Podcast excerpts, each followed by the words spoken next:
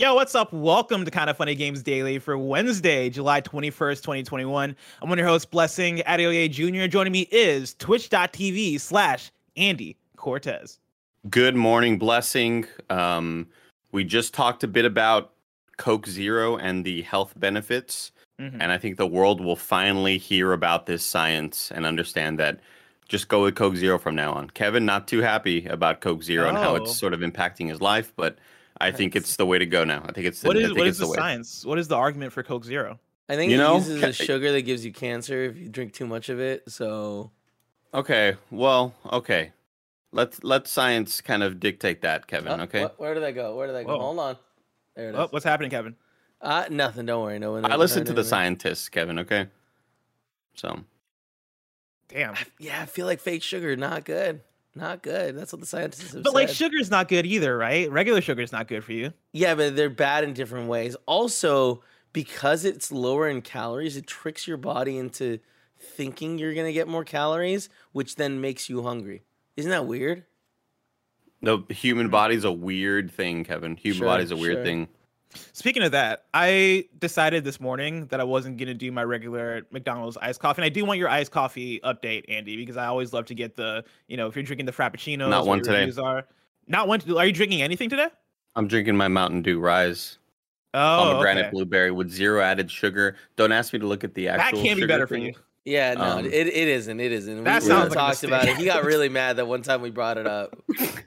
uh, caffeine equal to approximately two cups of coffee, zero added sugar, five percent juice, zinc, vitamin A and C, and antioxidants. Oh, it sounds like it sounds like this is the drink that everybody should be drinking, just nope, based on what I read. Not. So. Just, just it isn't. Just so everyone knows. This is the one that LeBron know. James drinks. I've gone back to my my morning tea out of my Rick and Morty mug. No sugar in this which is usually a thing I don't do. I know I usually when I first joined Kinda Funny, I was infamous for doing the the four cubes of sugar, but today I'm not doing any oh, sugar. I love that. Yeah, today I've been trying. Wait, I've been trying to go a little bit more healthier, and so I'm going no actually, sugar in my tea. Did what you up? actually use the sugar cubes that we had at Kinda Funny? Oh yeah, I'm That's pretty so sure I was dope. the only person using those. Oh, those oh, definitely. Yeah, yeah, yeah. hundred percent. Plus, I, I think cool. of there's a lot of things about you that make you, I think, a cool, unique dude, and I Thank think. You that the fact that you drink tea, that's a cool thing. Oh, thank you. Like, I appreciate that. That's it's that's similar to Han in Fast and Furious eating little chips all the time. I think Bless drinking tea is a cool thing, and I, I think there's a show there. There's a somebody, show there. I had somebody shocked that my drink of choice when it comes to alcohol is whiskey, because that uh, whiskey apparently is, is is more for the seasoned drinker. like people people no, associate no, no, whiskey with like Straight maturity, whiskey. and I'm like, no, Straight... whiskey tastes good. That's why I like oh, it. I'm not trying to be mature. It's, I'm not it's, trying to be seasoned. I just like the taste of it. That your drink of choice is straight whiskey is weird. Really? I mean, I like old fashions too, but like re- straight whiskey, I feel like this is so good. No, it's good. It it's great. It. it. has a but pop it's, to it. It's, it's like spicy. It's you, spicy. You can't party for too long if you're going with just you know exactly. two fingers of whiskey. exactly. I'm trying to get there quicker. Like we've seen, Kevin. we've That's seen how I party. Get there I'm here for a quick. good time, not a long time. also, uh, Andy, I was so excited when I found that the Blessing was a tea man that I got him a whole bunch of tea, and I was like, "We did. keep the office stocked with teas if you tell me what flavor you like."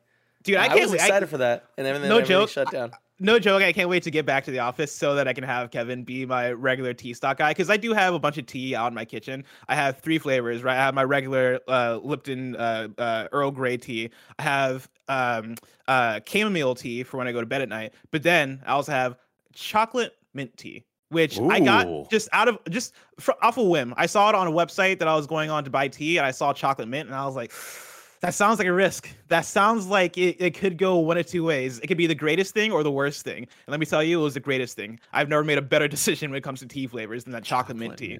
I like that. It's that fire. sounds very cool. The fire. fact that like I, when I think of tea drinkers, for me now, it's Blessing Adeoye Jr. and it's Sir Patrick Stewart.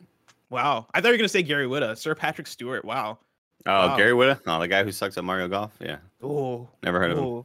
Took it there. Andy, enough about how much Gary Whitta sucks at Mario Golf. Let's talk about video game news. Today's stories include new details on Ghost of Tsushima Director's Cut, new details on Netflix's gaming expansion, and more because this is Kinda Funny Games Daily. Each and every weekday at 10 a.m. live right here on twitch.tv slash Kind of Funny Games. We run you through the nerdy news you need to know about.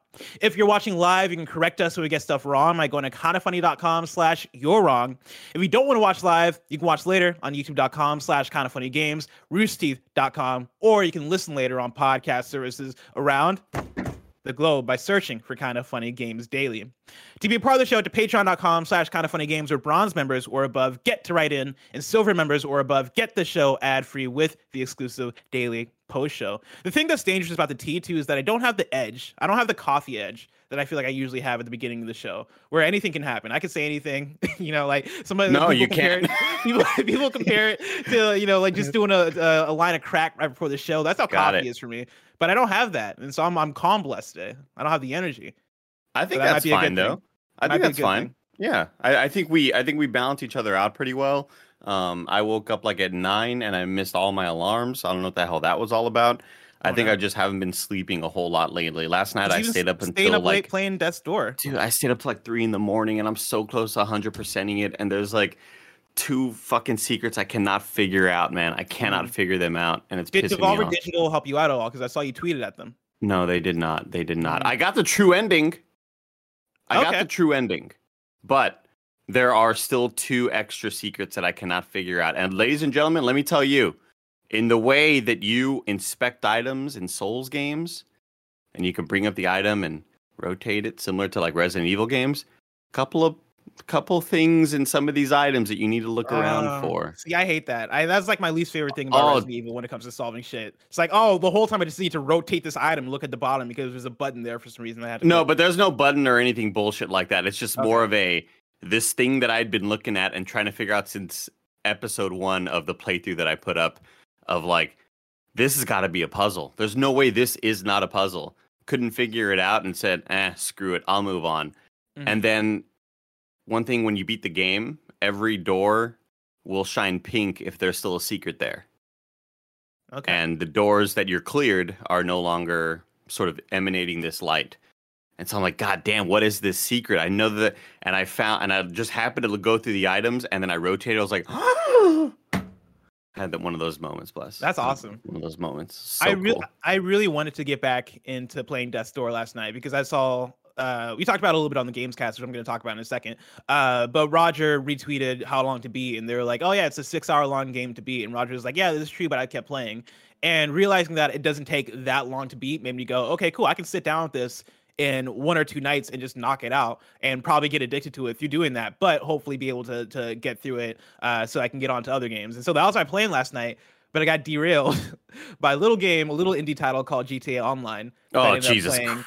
i ended up playing for three hours last brand night new game. on Twitch. Brand new game. They did have a brand new update though that is kind of fire. I'm feeling the new GTA Online update. Uh, it's it basically it, it basically includes this Fast and Furious like uh car tuner culture where you go to this car meet you can you can uh, uh uh pimp out your ride and you can show off your ride and hang out and do races like underground races and all this stuff that makes it feel like a like a need for speed underground combined with fast and furious and I've been absolutely loving it. I think I'm gonna play more of it. Like That- usually, I'm, sound- I'm in I'm in and out of GTA Online a lot of the time, but this one might be the one that has me in for quite quite a few hours. that sounds kind of sick, actually. That sounds pretty It's really neat. cool. I saw Dude, you I make spent- the call on Twitter and be like, anybody want to hop in? And uh, and I politely declined, and I said no, thank you. Uh, uh, Fair enough. Snugs, I try to get Snug Game Honest in there too. Um, Snug Slacks in chat says, "Don't you hate puzzles, Andy?" I do, but I wouldn't really go as far to say that Death's Door has super puzzly type moments.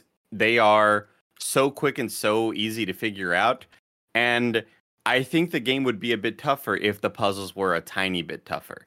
Um, a lot of the times, the puzzles that you're doing in Death Door, I think, are just more about doing it and less about figuring them out. Um because it's obvious i shoot that thing and i shoot that thing and this brings me here as opposed to there being something you need to uncover. Like when i think I, I think this game is more about uncovering mysteries than it is about solving puzzles. Yeah.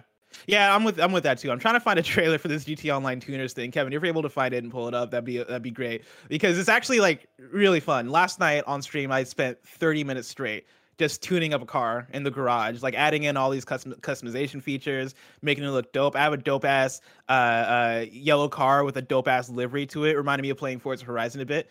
It's a really cool thing. I want to I check. can't wait for, i can't wait for forza man I can't wait for Forza either. But Holy for now, cow. let's get into housekeeping. Uh, there's a new games cast that I was talking about just now where we won review Death's Door, but then also we talk a lot about Metal Gear Solid. And so check that one out. It's one of my favorite episodes of Games Cast we've done so far because it is of fun. legitimately the second half of it is just us nerding out. Because if you if, if you've been following, Barrett's been playing Metal Gear Solid on the Twitch streams, trying to go through all the games. Uh, we're halfway through Metal Gear Solid One right now, and it's I, I it's kind of relivened this Metal Gear Solid culture at Kinda Funny, which I cannot be more happy about because all of us here, for the most part, really love Metal Gear Solid, and I think it's like the one game where I feel like we're all different kinds of gamers, right? Like you know, Andy loves the Hyperlight Drifters and and the the the um, Valorants and the Andy games, right? Greg loves his weird narrative games and Avengers and Division and shit, right? Tim loves the Nintendo stuff. I love the stuff I love, right? But Metal Gear Solid is like the one thing where we all hold hands on, and we're just all big fans of this thing. And so for the second half of the games cast, we're talking about that, and I cannot recommend that episode enough. So go check that out on YouTube.com/slash Kind of Funny Games, uh, and also on YouTube.com/slash Kind of Funny Games. Uh, a new party mode uh, where we preview Aliens Fireteam Elite is up right now. Andy, can you tell me about that? About that? The embargo's finally up on Aliens Fireteam Elite. We decided to play it for a party mode. Uh, I watched it back, and Roger did a phenomenal job with the edit. I do need to make clear for like the 90th time, though, this was not a sponsored thing. We were not asked to play this. It was more of a, hey, shit, this would be a good idea to play and also record for a potential party mode. So me, Tim, or me, Greg, and Nick hopped into Aliens Fireteam Elite. It's it's what you would expect it to be. It is three characters, uh, uh, soldiers that you can sort of deck out and figure out what loadouts you want to be. There's, I believe, five different classes you can choose from, and all of those classes have different passive abilities. Like when we played Second Extinction, the game with the dinosaurs, very similar to that game. Um, but I would argue that this game is actually a bit more polished than I assumed it would be, and it ran really well, and the the environment's pretty nice and uh, kind of scary in some moments, kind of spooky. Uh, and you expect that from an aliens game. You know, I think they nailed the sort of lighting and the mood of a lot of those areas that we sort of ran through, and uh, different classes of aliens.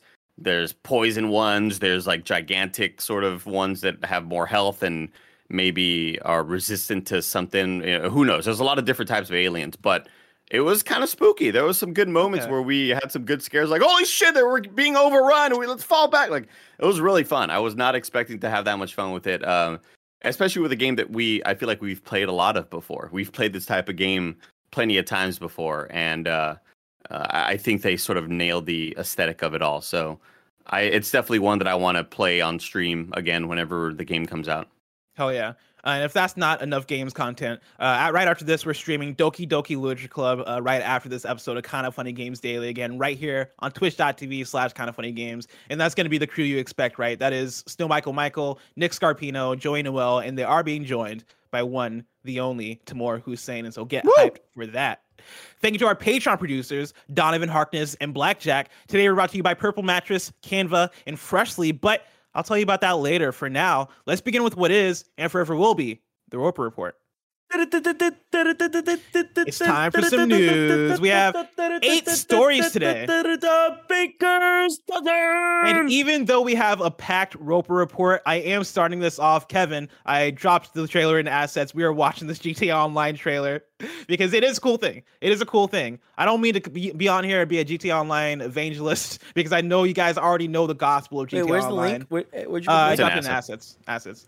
I love the idea of blessing. Like, guys, you got to check out. You got to check this out. You gotta Like, check Blessing, out this new indie Bless. game. We played it in 2014. Hell, but like, listen, and it's listen, still right? broken as shit, right? Yes, but like, it's fun though. It's fun broken. It's broken in a way that we can all definitely enjoy. not. oh my gosh, You Steve, start Kevin, level you- and like no one can join with you. Kevin, think like, about the alright. PTSD of trying to make GTA party modes and the amount of times like, no, lobby close. All right, Yep. well, we're an hour in and we've recorded 10 minutes of something. So Which is why I can't wait for the PS5 version because there's pro- they're probably going to fix a lot No, of those things. you were this, is- this, delusional. this is something that I was talking to uh, Zach last night. We got so Kevin's brought up the trailer here. This is something I was talking with Audio Zach uh, last You night because I was playing like- with. What was that? Just mute it. Yeah, just mute Yeah, it. just mute it. Uh, I was playing with Zach from Kotaku last night, who's played way more G- GT Online than even I have, and he was mentioning how in this update they took out some of the old stuff because it seemed like online was being bogged down by just how much content there is in there that it was slowing down the game, and so they have gone through and fixed a little bit of that stuff. There's still a long way to go in terms of servers and lobbies and matchmaking and how uh, uh, uh, troubled that stuff is, but they are they are getting there. But yeah, this hmm. is what the new update looks like, right? Like it definitely it definitely has a Fast and Furious vibe. There are um uh race like underground races you can you can do there are car meets where you can show off your cars but then there are missions that you can basically do fast and furious type heists with which i am all about and i'm excited to jump back into i was having a blast last night playing this i think it's kind of neat that we've gone full circle and come back around to the car culture part of GTA because for a while there, I mean, the game is still loony yeah, as all hell. Like sucks you hop in, there's people in flying it? cars and that flying sort of bike or whatever. Mm-hmm. And for a while there, um, I sort of got a little bit turned off by it. Uh, I'll, you know, obviously driving a flying car is pretty sick, but I like my GTA to feel kind of, you know, similar to how more of the campaign feels whenever we would play online. And it reminded me of back when I was really into The Sims, and suddenly the next Sim expansion when I was like 10 years old or whatever introduced like aliens and ghosts and i'm like ah i didn't this isn't what i want out of the sims. So it's interesting to see it kind of get all fantastical and yeah, crazy. from, like go into like the flying cars yeah. and the weird like alien shit in gt online and like having laser rays and all this all this bullshit to now being like no we're gonna do an update where you race cars. Like that's, that's gonna cool. be the thing. You're gonna do high school cars. It's super awesome. Uh andy let's talk about story number one ghosts of tsushima director's cut looks awesome. They released a new trailer this morning. Kevin, you can bring up this trailer as I go through the story. Uh, I'm going to pull an article from IGN written by Adam Bankhurst uh, titled Ghost of Tsushima Director's Cut Iki Island Expansion Story Details in Trailer Have Been Revealed. The story goes like this. New story details in the official trailer for Ghost of Tsushima Director's Cut Iki Island expansion have been revealed ahead of its August 20 release date on PS5 and PS4. Sucker Punch Productions senior writer Patrick Downs took to PlayStation Blog to share more about this new story that allows players to take another adventure with Jin Sakai, complete with new locations to discover, characters to meet, tales to complete, and more. Iki Island is a real island to the southeast of Tsushima, and it was also invaded by Mongols during the time period that inspired Ghost of Tsushima. In the expansion, Jin Sakai learns about uh, learns of a mysterious Mongol tribe that has gained a foothold on on Iki and is led by a reverend. Yeah, no, re- led by a revered, led, led by a reverend, led by a revered shaman called Ankhsar Khatun. This shaman is known to her followers as the Eagle, and not only is she a conqueror of nations, but she is also a shepherd of souls oh, and present, yeah, and, pre- and, presents a danger to, to Jin and people unlike any they have faced, or Jin and his people unlike any they have faced. To stop this threat, Jin must return to Iki, a place he has gone once before. He will need to conf- confront his old fears and deeply buried traumas while stopping Khatun and her followers. In doing so, he will also learn about the dark su- the dark past of Clan Sakai. Sucker Punch has also revealed that their vi- that their version of Iki Island provides a stark contrast to Tsushima. It's a wild and lawless land of raiders and criminals that is scarred by memories of war and fiercely independent. The samurai have not been in control there for decades. To complete this mission, Jin will need to work with or around a coterie of unsavory ca- characters. Jin will encounter pirates, smugglers, mad monks, and haunted caves on his journey to Iki, and will be able to hear new legends and learn new techniques along the way. There will also be, quote, intimate, emotional, personal stories, end quote, about people struggling to let go of old hatreds and surviving a brutal war. Quote, with everything that has happened this past year, it's no accident we wanted to tell, or it's no accident we also wanted to tell a story of healing. And we felt this would pose a unique and compelling challenge for Jin, Downs wrote. Quote, we all suffer wounds from the humblest farm- farmer to the mightiest Jito. Wounds from the past that we carry with us. And the thing about a wound is that you can't fight it or stealth your way around it. Ghost weapons and samurai techniques won't help you. A wound can only be healed. End quote. Why did that give me goosebumps? Right? I, I felt the same way, right? Like reading through it. I, I really liked Ghost Tsushima's story, but I wasn't really expecting anything from the expansion that would hit me on a personal level. But reading reading this description of it and reading the new details, I'm like, shit, man, this actually sounds really cool, and I love where they're coming coming from uh, with this. Andy, does this speak to you at all? For sure, especially as somebody who just kind of gave up on Ghost, and after being so addicted to it, and it was, I was just so tunnel vision focused on this game and I played it and I was so addicted to it and I'd wake up and play more and go find this other island. Then out of nowhere I just sort of dropped it for probably another game that was out and then there went all my attention. No longer am i hyper focused on it anymore. So i am very excited to go back not only for all these enhanced visuals but this added story this added sort of thing just seems so there, like, like maybe it's something that they've been wanting to add and it seems like it's going to be filled with substance and cool moments and cool characters that are you know, probably eventually just going to become somewhat main cast whenever people talk about the rest of these the cast of characters in Ghost that this the eagle lady just sounds like is going to be a dope ass sort of villain throughout all yeah. of this. And the idea of like when you were reading and, I, and I'm looking at the places that you're going to explore and it says that there are like haunted caves and uh, new areas to explore. It just sounds like this is going to be packed with content in a way that I don't really think we were necessarily preparing for.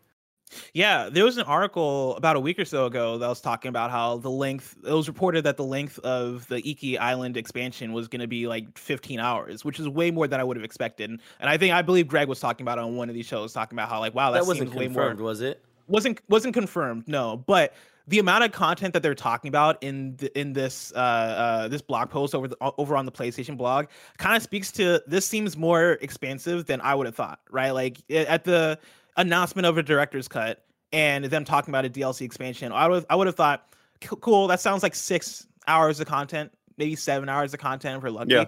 But you know they're talking about uh, one having Iki Island be a stark contrast to Tsushima, which to me reminds me a little bit of Legends. Which Legends, for those who may, who who may may have skipped it, was basically this weird mythical version of Tsushima that went more extreme with the colors, went more extreme with the enemies, went uh, in really weird and unique places with the entire design of it all, just from a visual and even a, a gameplay, uh, the gameplay elements of it and that was a that was a lot of time uh, in terms of the gameplay time you're putting into Legends if you're going to play through all this stuff, including the raid and all the different chapters and the survival modes and all that stuff. That was a substantial amount of content. And for them to do this whole island expansion and have it be a thing where they're like, no, this is this too is also going to feel completely different from Tsushima in terms of the tone and style and all that stuff on the island. That makes me think, okay, they're going to put a lot of work into this thing, and they're probably going to make sure that we get our money's worth and they also get their development time's worth of no you guys are going to do some shit here right? Like you guys are going to meet new characters you're going to go through a story you're going to uh, uh, uh, like really get familiarized with iki island in a way where we're going to make this thing last maybe way more than six hours. You know whether we get that 15 hours that was rumored wait to see you know i don't want to i don't want to just try and and uh, lean on rumors and then get disappointed by the end product if it's not that long. But I am very impressed by what they're talking about in this blog in terms of the actual content we're getting. Like it all sounds super exciting. Kevin, can you bring up that video one more time and just rewind to or fast forward depending on where you are in the video and go to the 1 minute 26 second mark? Um I mean, it's great news. All this is great news, especially for people who already love Ghost. Because to me, this just says that Sony said, "Hey, great job. This is a brand new IP. You all killed it. It sold really, really well um, maybe don't work on anything brand new at this point.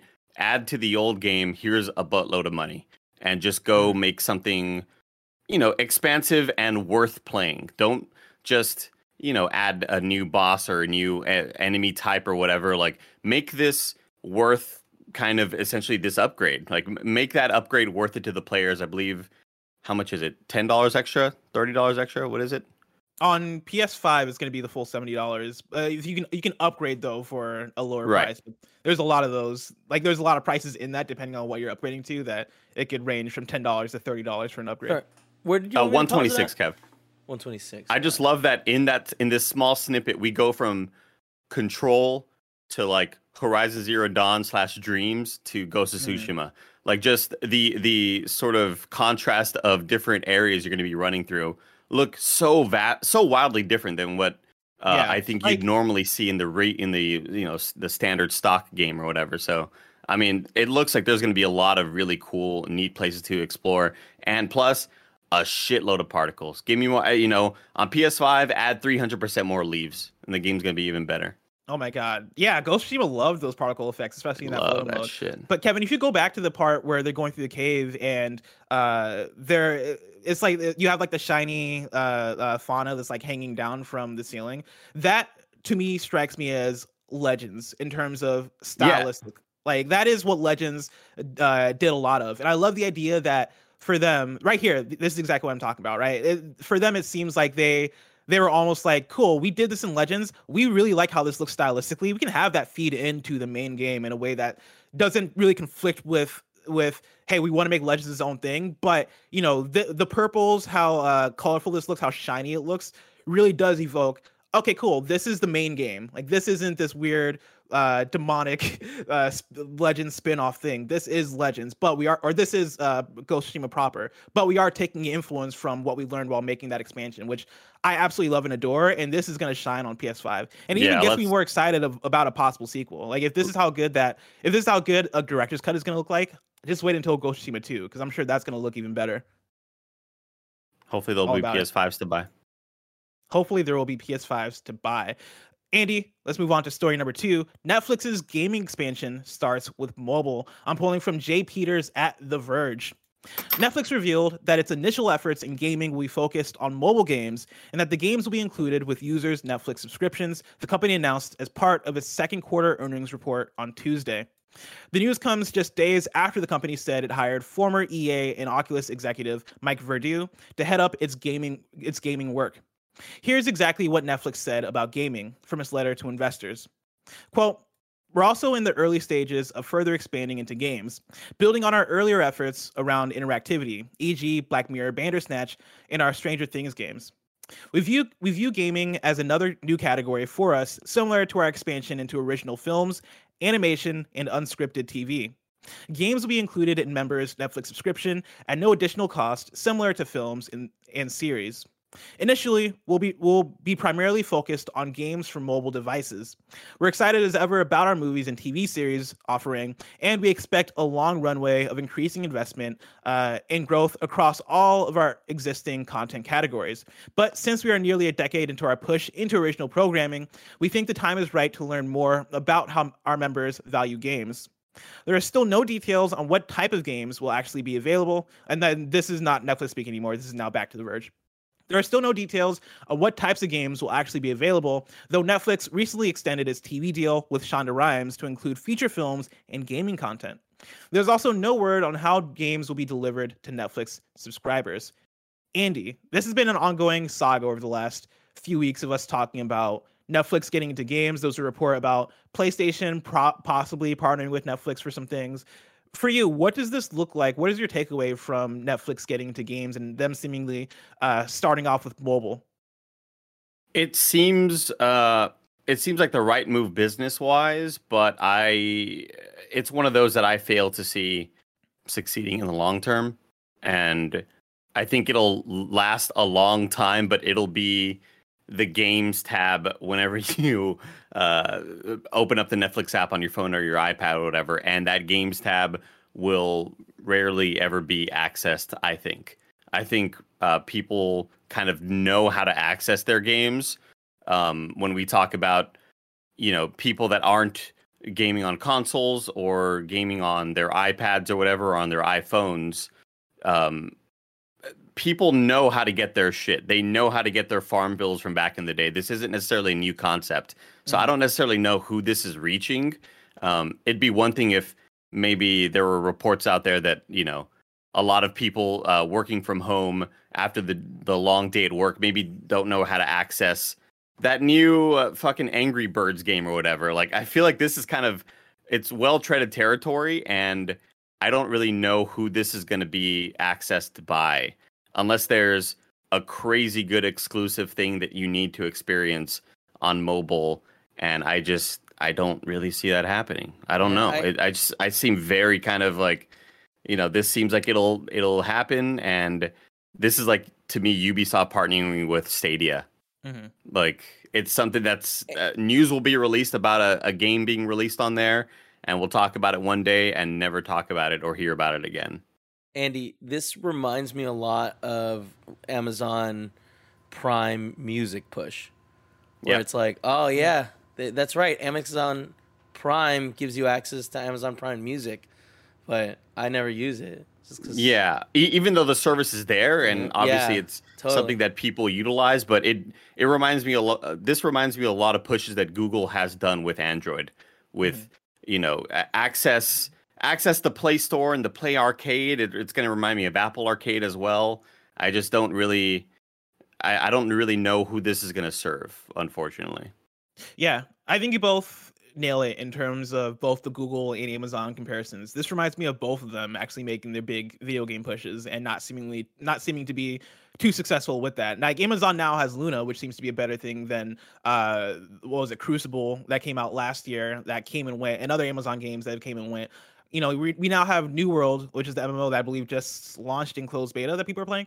Uh, and then yeah, like Luna and stuff, which seems a little bit more more promising. But when we're talking about Netflix, and them comparing it to hey we got into netflix originals we got into animation we got into unscripted tv them comparing comparing their gaming their gaming push to that makes me go all right we'll see because video games are are an entirely different thing from movie and tv productions you know especially when we're talking about the amount of time it takes to develop video games but when you're talking about what the technology is. Like Netflix, Netflix is known for streaming video. Streaming video games, entirely different thing. Uh, and there were reports before about them talking about down uh, downloading being a thing for for Netflix, especially for mobile, which makes sense when you when you combine it with this new story of them primarily uh, being focused on mobile. Even that Netflix doesn't seem to be. I don't view I don't view Netflix as a way to get video games, and of course they're gonna have to convince us of that. But I, it's it's hard for me to think of them convincing more people that yep. hey, like you go to Google Play, you go to the the um, Apple store store, you go to PlayStation, you go to Steam, you go to these places for video games. Netflix is being added to the roster of of places you go to download your video games or to try out video games. That seems like a Herculean task. With that, I do think that maybe there are alternate visions that they may have that we're not seeing. And I, for me, my theory comes off of some of the PlayStation stuff we saw uh, last week in terms of what that partnership may be, and also them talking about Bandersnatch and other things. I wonder if they are going to go for a PlayLink style thing. I wonder if they are going to try and do uh, double down on the Bandersnatches and be like, cool, you know, that was a test for us, but what if we did do a Stranger Things episode that you play in front of a where you and your friends download a mobile app and then you play in front of your TV to make choices, right? Or maybe each of you play a specific character, and as the story goes, you guys make choices as that character, kind of like Hidden Agenda for PlayStation PlayLink. Like, I wonder if there's something there. I wonder if there's there might be an, even an explicit part, partnership there that makes sense because PlayLink was something that PlayStation tried to push and just stopped pushing after a while. And Bandersnatch for Netflix was something that they wanted to do or they wanted to try out, and those things interlink in a certain way, right? Like those things interlink in terms of the thought behind them and uh the like the way you interact with that the, the, the thought process of what those kinds of games are. I think there could be something there. Uh i don't know if that i don't i'm not confident that that's what they're doing but i think that's an idea there that maybe uh could work out better than them trying to double down in terms of the hardcore gaming audience. Yeah i think all that makes sense. I think w- netflix would probably be served best to keep pushing that sort of bandersnatch thing and that's what i thought it when I first read the headline, Netflix getting into gaming, I immediately think when you bring up the Netflix app on your Xbox or on your TV or whatever, there will be a tab for gaming and it'll be some, you know, whatever sort of interactive experience. I think that would best suit them. But when they talk about mobile, I think it has it's got to be this sort of selection of of choices or whatever like you were mentioning earlier. Mm-hmm. Um I think the people that have Netflix know how to get their games, um, and know that they are even interested in gaming. So it's it's one of those weird sort of things where if you there are still people out there who don't even know what Netflix is or really how to access it, right?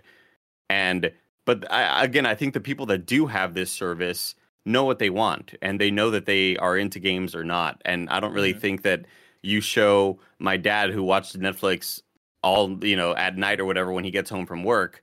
Um, I don't think my dad is gonna log in and say, "Oh, you know what? I am interested in games. Thanks for asking, Netflix." No, like if you if you're into video games, you're playing them already. Uh, so this is just this is kind of one of those weird things that I think will be introduced and likely be forgotten about. Yeah. Um, I just don't really see there being a whole lot of success there.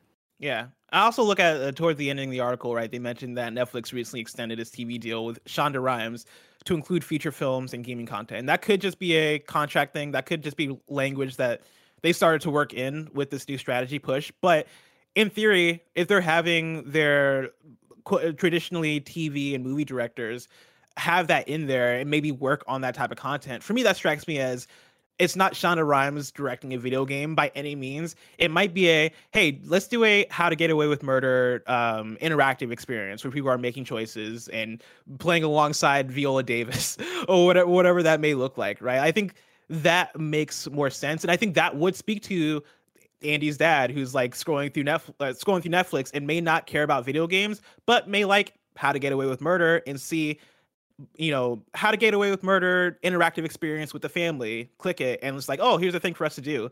I think there might be value there. Um, but it's all in the air right now in terms of what Netflix is, is planning. And with what we've seen before uh, with the r- rumors and reports, right? Like, the, I believe the thing was there was a Ghost Tsushima image on a Netflix thing that leaked. Like, I, I don't know if that lines up with that, but again, who knows, man? This is all strange new thing. This is all strange. This is all strange new territory they're entering in. Uh, yeah, they're about to hike up that. I know they said there's no price change, but it like no, they're hiking God that thing. Damn. Up. They're hiking that thing up. I feel like every year it's going up, but, but I'm probably paying like forty bucks a month now. I don't even know it. Speaking of film and video games, story number three District 9's Neill Blomkamp is working on a video game. Uh, this is from a website in which I forgot to copy and paste the source. And so I'm going to copy and paste the text in Google. Google's going to take me to VG 24 uh, 7, written by Sherif Saed. Neill Blomkamp is, has seemingly finally decided to turn his love for video games into something big. Neill Blomkamp, the South African director behind sci-fi films District 9, Ch- Chappie, and Elysium, has joined indie studio Gunzilla Games. Blomkamp assumes the role of chief visionary officer and will be helping the team with its first project, a multiplayer shooter. The game itself has not been revealed, but Blomkamp's involvement was announced today. The project will be Gunzilla's first game, and the studio has three teams in Los Angeles, Frankfurt, and Kiev, uh, made up of former EA, Ubisoft, and Crytek developers. I definitely mispronounced. Is it Kiev? Kiev? Kiev, yeah. Kiev. Kiev, you got it. Kiev. Okay, I got it. Blomkamp explained to IGN what it actually means to be Chief Visionary Officer, an unusual job title. Quote, it comes from a place of bringing directorial skills that would be along the lines of the films that I've done before to the aesthetic of the game, said Blomkamp. Blomkamp reckons his expertise in world building and film can translate to, to video games, particularly in creating a, a compelling world for players to drop into. He also hinted that the game takes place in a near future setting, but wouldn't divulge any more besides. The indie film director is, of course, no stranger to the world of AAA games. He visited Creative Assembly to presumably help the team in some way with its unannounced shooter project. Around that time, he had also, or he also produced a short a short with EA called Anthem Conviction to help promote BioWare's loot shooter. The unannounced game is in development for PC, PS5, and Xbox Series X slash S. Andy, does this one do it do it for you at all? Are you a fan of District Nine? Do you want to see uh, Neill Blomkamp get into video games? Dude, I just think about how crazy of a sort of I don't want to say fall from grace because it's not like Neill Blomkamp's out here, you know, begging on the streets for a job or whatever but uh, just how I think the uh, the expectations that were set from District Nine and how amazing that movie was, and yep. how it looked visually, and how set in the world everything looked, and nothing really looked green screen at the time. I was like, God damn, this is a really great ass concept. Uh, and we're being introduced to Sharlto Copley, who's like a phenomenal kind of lead in this movie. This is cool as shit. And then every movie since then just kind of like was like less good and then less good.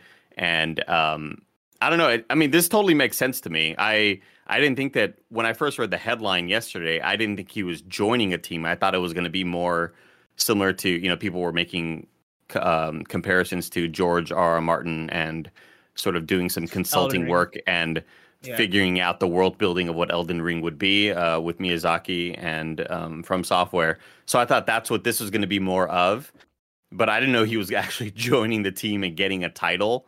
Um, I think that's cool. I think he's I think he's a brilliant mind and he has a really good.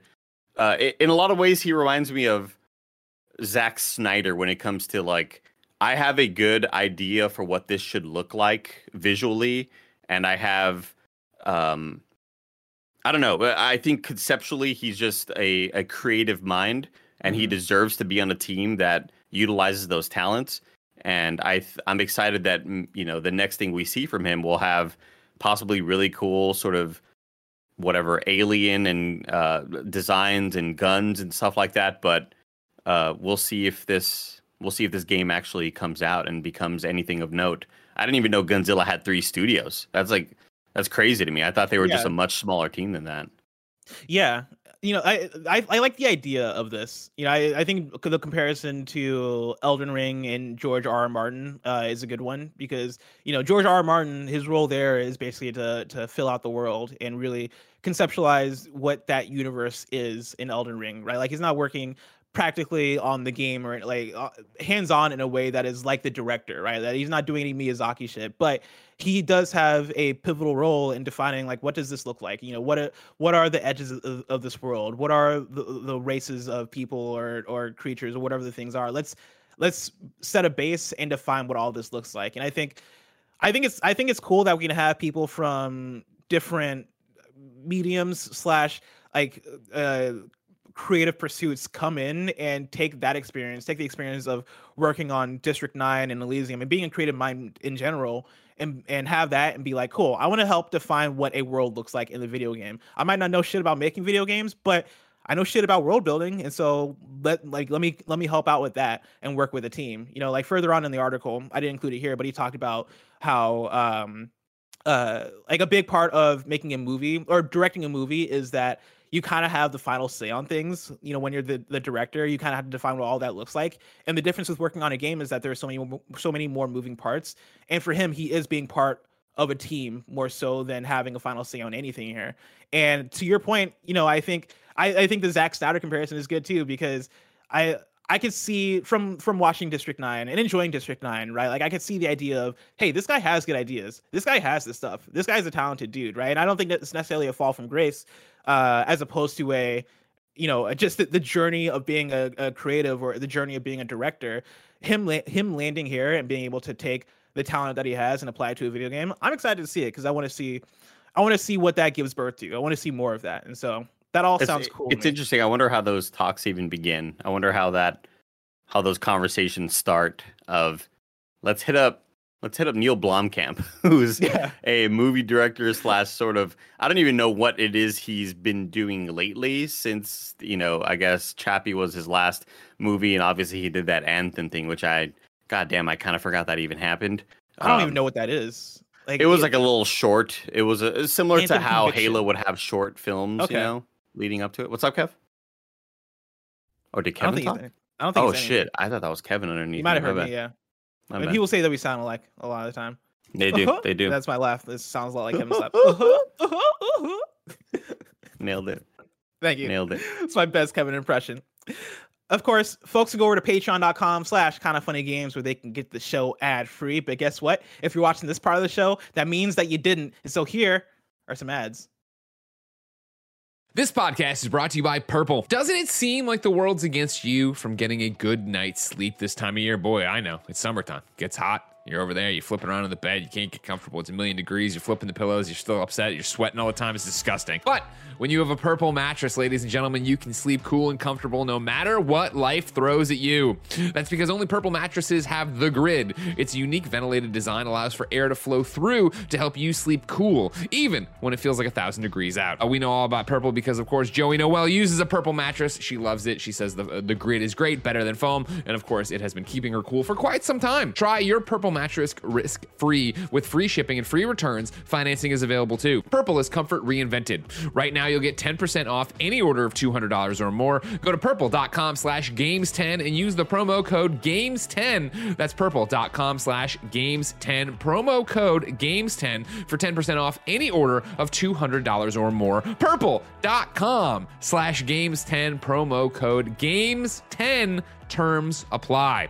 Up next is Canva. Did you know, ladies and gentlemen, that we use Canva here. Uh, it's a thing that helps you learn. It helps you figure out how you're going to do. Are you are you working in Photoshop? Are you working in video? Are you doing stuff like Canva's got you covered. That's why Tim's been using Canva Pro. Uh, Canva Pro is the easy to use design platform that has everything you need to design like a pro. It's a quick, easy, and affordable way to design whatever you need.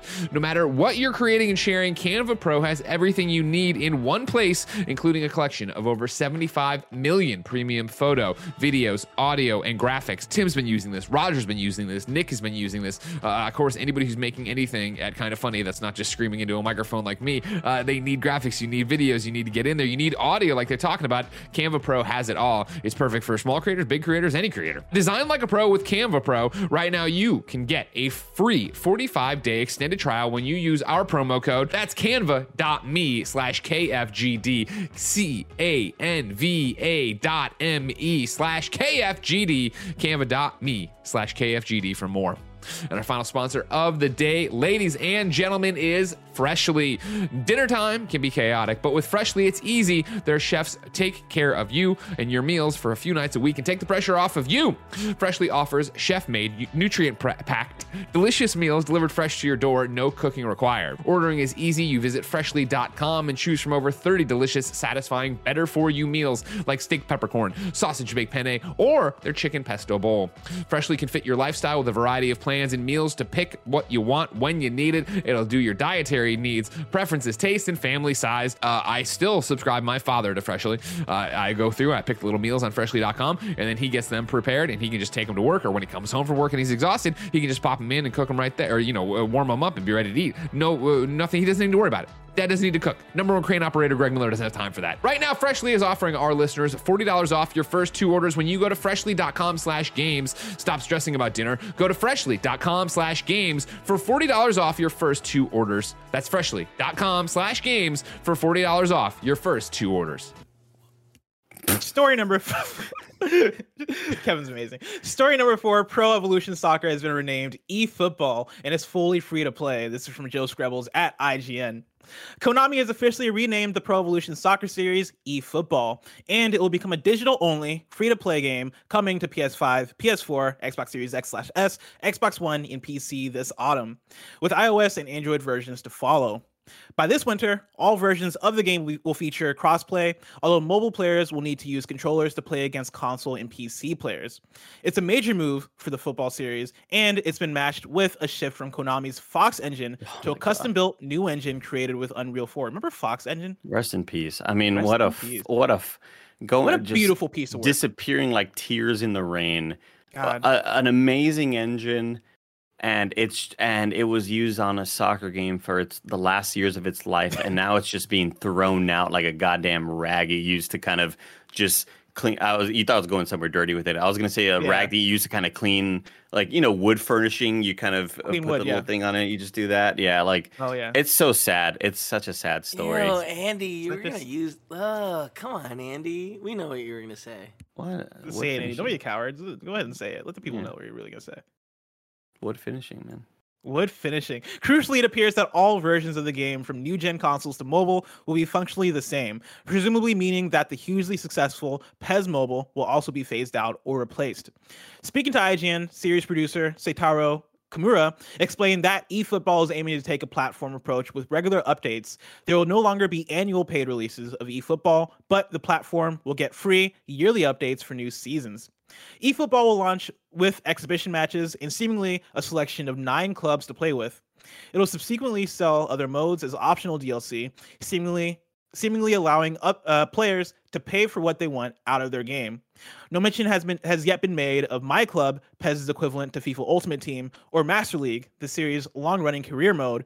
Although it seems likely that the former will be represented by an unnamed team building mode coming after release this is an interesting one. Uh, I feel like there's a, a, lot of places where we can jump in here in terms of how we feel. You mentioned you mentioned the the engine thing, which very sad story. The Fox engine, very sad because story. God damn it, was that engine so beautiful for Metal Gear Solid Five and just not used for anything of substance. I think I I think the the obviously the to me the bigger news is is this sort of I don't want to say mainline sports games. I know that PES is definitely a lot smaller. I think over the years, FIFA. I think FIFA's sold like three times as many copies as PES has uh, over its lifetime, over its lifespan. Mm. But yeah, the idea of getting rid of the sort of annualized sequels, I think, is kind of big for a game on this level. Andy, Dave Norridge writes into patreon.com slash Kinda Funny games, just like you can, and says, Hey, Blessing Andy, Konami have revealed that PES is now eFootball and will be going free to play later this year. With games becoming more and more complex Annualized sports titles often get criticized for being too similar to last year's entry. Could eFootball represent a direction that other sports titles such as FIFA, Madden, and NBA 2K adopt in the near future? Modes such as FIFA Ultimate Team are already monetized to the moon, so it is so so it is feasible a free-to-play model will work and allow the, the developers to implement gameplay uh, changes as well as and when they see fit uh, of on an annual basis. Would love to know your thoughts, Dave. Dave, thank you for your question. Andy, I mean, it all depends on what's bringing in more money. Will you get more money from Madden Ultimate Team and FIFA Ultimate Team as you would from an annualized release? Are there other monetization opportunities inside of the game? Could you maybe monetize cosmetics at a point? Maybe you, release new hairstyles or whatever for your for your uh, football player or whatever.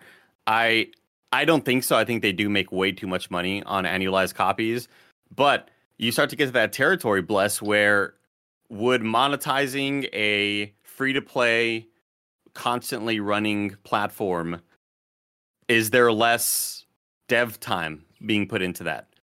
And that's obviously less money to spend on, right? Like mm. it all depends on what your return is, uh, opposite of what you're spending on the on the product. So maybe you get to a point where you realize you know what? We're making a lot of money on these games every year they come out, but we're also spending a lot of money on these games as we are developing them. So maybe it does cause less to have a constantly running platform. And we know that these next gen consoles are here to stay for the next, you know, eight years or so or whatever, five to 10 years, however long these companies decide to do it. And we can adapt and keep on building on it and maybe not have to do massive changes and not have to bring a gigantic team back to work on this but we can keep a tight ship and just sort of update here and there, hire artists whenever we need to. We don't have to. We can keep the programming people on full time. Like those are all the sort of things that you think about as a as a studio. And shit, I would love if they started to go that route. You know, mm-hmm. but when we think about these multiplayer games we love, uh, Warzone and Valorant and Rainbow Six Siege and all that, they're they're not really making. Well, uh, Call of Duty's making sequels, obviously, but they it's it's an ever it's an ever growing sort of platform that new things will happen. There'll be a new season and there will be new players and new updates.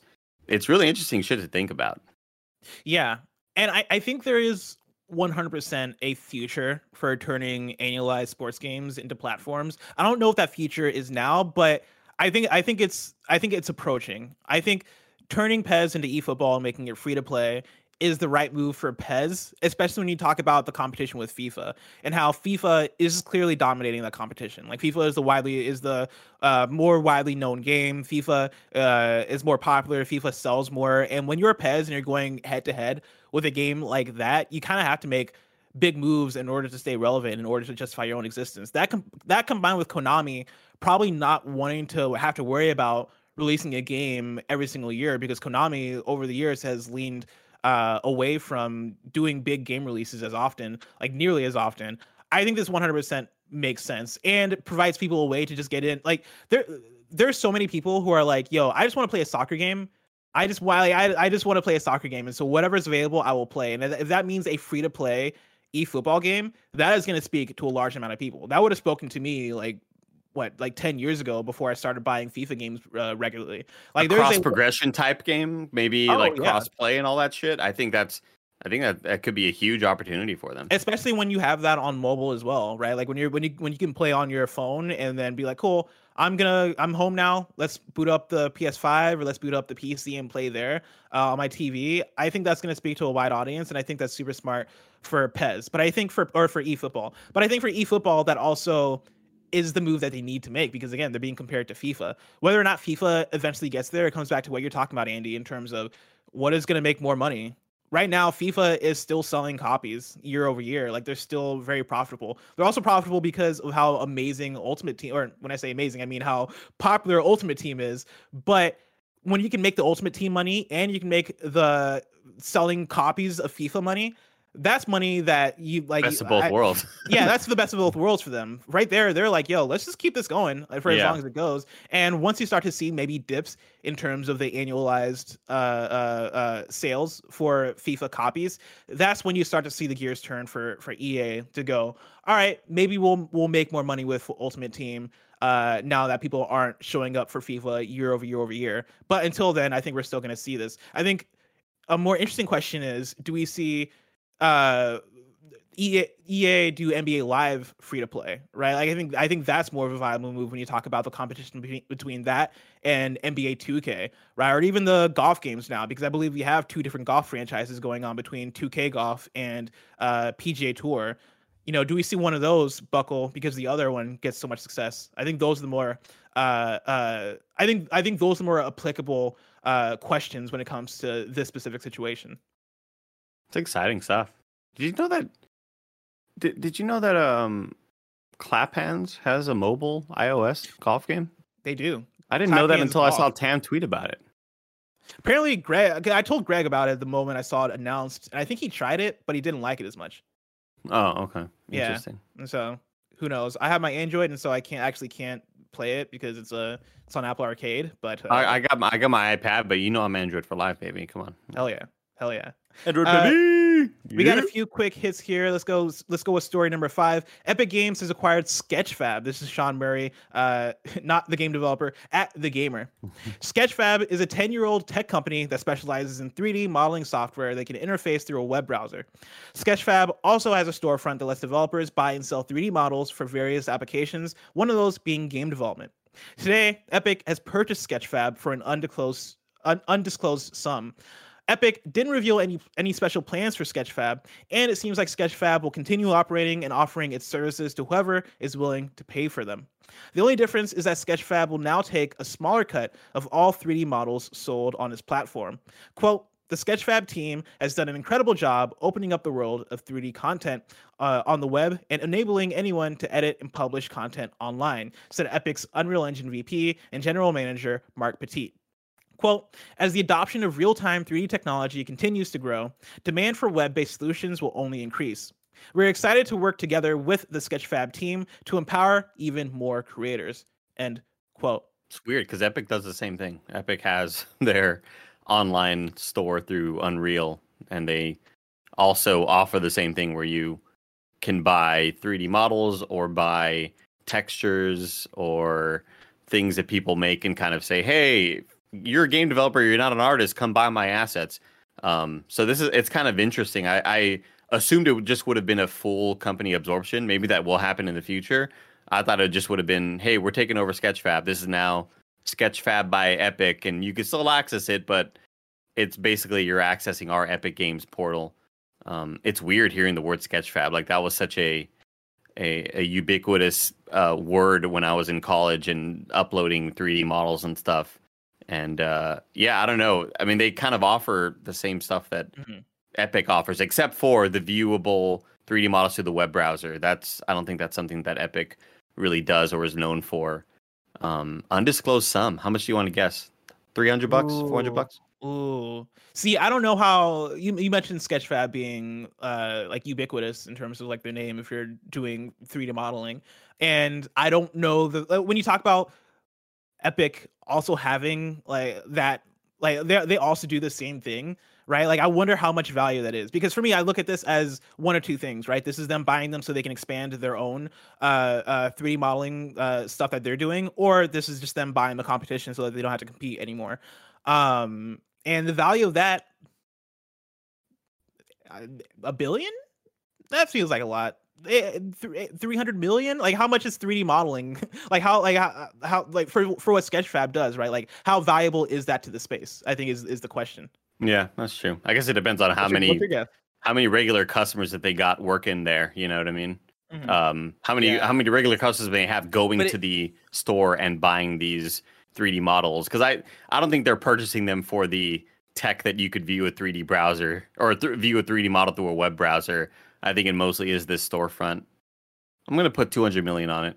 200 million all right Yeah. i'm gonna say 300 300 million Wow. I said a billion because I was thinking about being Beats by Dre and how that turned Dr. Dre into a, into a billionaire, and I was like, yeah, that was a wild thing, wasn't it? Good for him. Good for him. Uh, another one for quick hits. Uh, story number six: Ubisoft's Tom Clancy Mash-Up game Elite Squad is shutting down. This is What Matt Purslow fuck? at IGN. yeah, Ubisoft has announced that its Tom Clancy Mash-Up mobile game Elite Squad is to be shut down this October. Revealed on the Elite Squad website in a blog post entitled "quote The story ends," Ubisoft said, "quote It is with a great deal of sadness that we are announcing we will no longer be releasing new content for Elite Squad." End quote. A new update released today will be the final content drop for Elite Squad. On October 4th, the servers will be shut down for good, bringing the game's life to an end. So rest in peace, Elite Squad. I think you made it about a year. I would have blessing if you were to uh, uh, gun to my head if you're like Andy, is this game out or not? I would have said no. I, I would have said No, no that this you. game is still probably in the skull and bones uh, sort of area of game development where maybe it never fully got developed and maybe it never reached an alpha point and they haven't released it yet. I am I, I am this is a tragedy. This is a tragedy, bless. and I'm gonna rest miss the hell out of it. I mean, it. they're off. You're obviously, I think, clearing the way for X Defiant because that's also going to be another free to play Tom Clancy crossover shooter. Uh, but yeah, wild that Elite Squad is already shutting down, which probably means that one, it did not have the player base that they wanted for it, but then also maybe they're like, all right, cool. Well, if this isn't performing, let's clear it so that this thing that is doing similar things is probably going to perform. Uh, Kevin, y'all, y'all good over there? I just heard something, something drop. You good? You okay? Uh, yeah, I mean, it just sounds louder than it's supposed to because Mm. broadcast's just not working for you guys. So the, the chat didn't hear it. They're, Oh, Got okay, it, got it, got it. perfect. Um, man, it this sort of. I mean, we talked about Google earlier, but this reminds me a lot of just how Google shuts shit down when it isn't successful for a year. I mean, well, shit. Has it even? Did it say in the article how long? It Or didn't, since? it didn't say in the article, but I can look it up. Elite Squad. I want to say it's been, it's been like a year. It could You know, be there, three. There are multiple multiple movies, multiple films called Elite Squad. is what I'm Of learning right course, there are. Uh, release date August 25th, 2020. So not even a year. Wow. Well, I guess it'll shut down in October, so, sad. it'll Yeah. make it So like a little bit faster than a year. But rest in peace. Yeah, that's really sad. We have a question from Nathan Choquette. They should have no hold on real quick. They should have just posed it as like this is Mario, the the 3D collection that we're only selling until March. They should have like Oh, made it be like, hey, we're shutting down in. October, like we said we would. It'd be like, damn, I don't remember them saying that, but good for them. They had a good run. We got a question about Ubisoft's free to play effort, but I'm going to save that for the post show. And so there's a tease for you. All right. Look forward to that oh. in the post show. Uh, a couple more quick hits. Story number seven EA Sports PGA Tour is to feature women's golf. This is Matt Purslow at IGN. Feminism has- is one. We finally Oh, we won, it. everybody. We're here. We're here. EA has announced that its upcoming golf simulator, EA Sports PGA Tour, will feature the Ladies Professional Golf Association, aka the LPGA, uh, tour, along with playable women golfers. The upcoming golf game, will, uh, which will launch in spring 2022, is set to feature one of the LPGA Tour's five major championships, the Amundi Evian Champ- Championships, uh, set in the truest representation of France's Evian. Evian? I'm gonna say Evian. I like Evian. Evian Resort Golf Club, uh, EA, EA Sports PGA Tour will be the first new generation video game to depict women's golf. That's crazy. I could have sworn to that. thing. I mean, we've definitely had women golfers already in, in games. I think, maybe, I believe. See, I've not played. I've not played PGA Tour, but uh, this is something that shocked me too because I would have thought that uh, women golfers would have would have already been in there. Yeah, I, So I don't know not- that this is kind of like shocking news to me that it it's taken this long, I guess. But also, no, I don't want to give them excuses. But EA Sports PGA Tour has been very kind of eh, fluctuating all over the place and hasn't been the most you know consistent solid brand to have a, a video game for because we had all the tiger woods ea games that you know definitely stopped being made after tiger woods you know ceased being Tiger Woods, and then they had the Rory game for a while. So it's not Not shocking for a while. me. It, it was two years, Andy. It was like two years that he had that. Rory, Eric Courtney, Yeah. from IGN. Yeah, I just wanted to pop in here because I don't think it's the first time like women are in the game. Uh, Definitely Wing not. fan yeah, uh, says, uh, "What was it? Uh, it's just the tour part." Women's yeah, like, I was gonna say, like, My my mom, who is barely a gamer, played the fuck out of some Tiger Woods back in the day, and she definitely had her own character and stuff. Gotcha. Okay, thank you for that clarification because that actually makes a lot of sense. So I guess Um, yeah, I guess kind of just the, the, tour specifically. yeah the LPGA kind of introducing that as a as a concept. Okay, that make that makes a lot more sense. That makes a lot more sense. Uh, something that doesn't make much sense though. Story number eight: We're getting three more Super Nintendo uh, games with Nintendo Switch Online, and none of them are Earthbound. This is Wario64 that I'm pulling from. Uh, three Nintendo Switch Online games are coming July 28th. We're getting Claymates Oh my Jelly favorite, Boy. my second favorite. and Bombuzal. Oh, one of the And- games of all time. At this point, I am convinced that Nintendo is making up games. WNDs, WNDs, everybody. I thought when I saw Claymates, I thought it was a clay. I thought it was Clay Fighters, which, as you know, Mm. is the Yes. terrible uh, fighting game that I loved as a kid because it was like I was playing. Uh, oh gosh, what was that MTV show? What was that Uh, MTV show? Oh, I got Celebrity you, man. Deathmatch. Celebrity Celebrity Deathmatch. Celebrity Deathmatch. It reminded me of that. It had that same sort of vibe and snark and edginess. And I thought Claymates was Clay Fighters, and now I don't even know what the fuck Claymates is. Jesus Christ, Nintendo. I mean, I have the Kevin. If you want, if you want to pull up the trailer, I know we're running late in the show, but I'll rush the rest of it because we have a trailer that shows off all three of these games. And even watching the trailers, I'm like, you guys just made these games up on the spot, didn't you? To put these on the service because they're Oh! not Earthbound. Claymates is one of Interplay's Clay animation titles, which also included the Clay Fighter series. Okay, Okay, there you go. same uh, same concept, but not the fighting game. Interesting. So this is Claymates right here. You got a little little green birdie that's going through, picking up gems that look like the Chaos Emeralds from Sonic. Just running through, pecking things around, turn into a little orb there. Uh, A Kevin, you lot, can a lot of this looks like Sonic. Just gonna say. This is yeah. This doesn't Uh, look this- anything this like doesn't Clay look like- Fighter. doesn't look as good as Sonic though, you know. No, it, it looks on on par with Sonic gameplay. I'm gonna be. Oh, I'm gonna Jelly real. Boy. This is The Jelly classic. Boy. Whoa, you see what he did there? He had like a fist. This is just a, came out of a his stomach. walking nipple. What is this? Oh, he turned into a, a hammer, and now he's hammering, hammering ice. Was was A Clay Fighters platformer? cartoony? I thought Clay Fighters did the thing of Mortal Kombat did, where they took still images of actual people. I thought they had still images of actual. No, yeah, it This- was just this straight up is- You anime. think This Jared, Bob do you think somewhere Jared Petty's excited for this? Oh, Jared Petty. A is hundred percent. Oh, he is yeah. so excited right now. He called the Jared off Petty is the number one Jelly Boy fan out there. Yeah, Bombuzal is an isometric game where it looks like That you're is- walking on tiles and trying not to get trapped or fall down. I would actually try this one out. I'm not gonna lie, that one actually looks like it'd be fun for five minutes. Clay Fighter looks way worse than I remember it. Oh my god. Andy, I am excited for one day Nintendo to put Earthbound or Super Mario RPG on Nintendo Switch online, but that day's so far away. If I want to know what's coming out to mom and pop shops today, where would I look? The official list of upcoming software across each and every platform, as listed by the Kinda Funny Games Daily show hosts, each and every weekday, Colonel? Huh. Do do do do do do do do do do yeah. Snake. Out today. I wish I could do the snake voice, man. It's, it's hard. You gotta be. You gotta get that deep raspy tone. Behind me, D. Out Colonel, what's a what's a Russian gunship doing here? Otacon.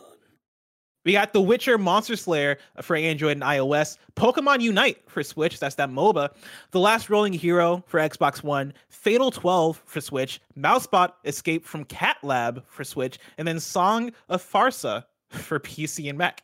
New dates for you we got Recompile It's coming to PS5, Xbox Series X, and PC on August 19th. Get hyped for that. That game looks cool.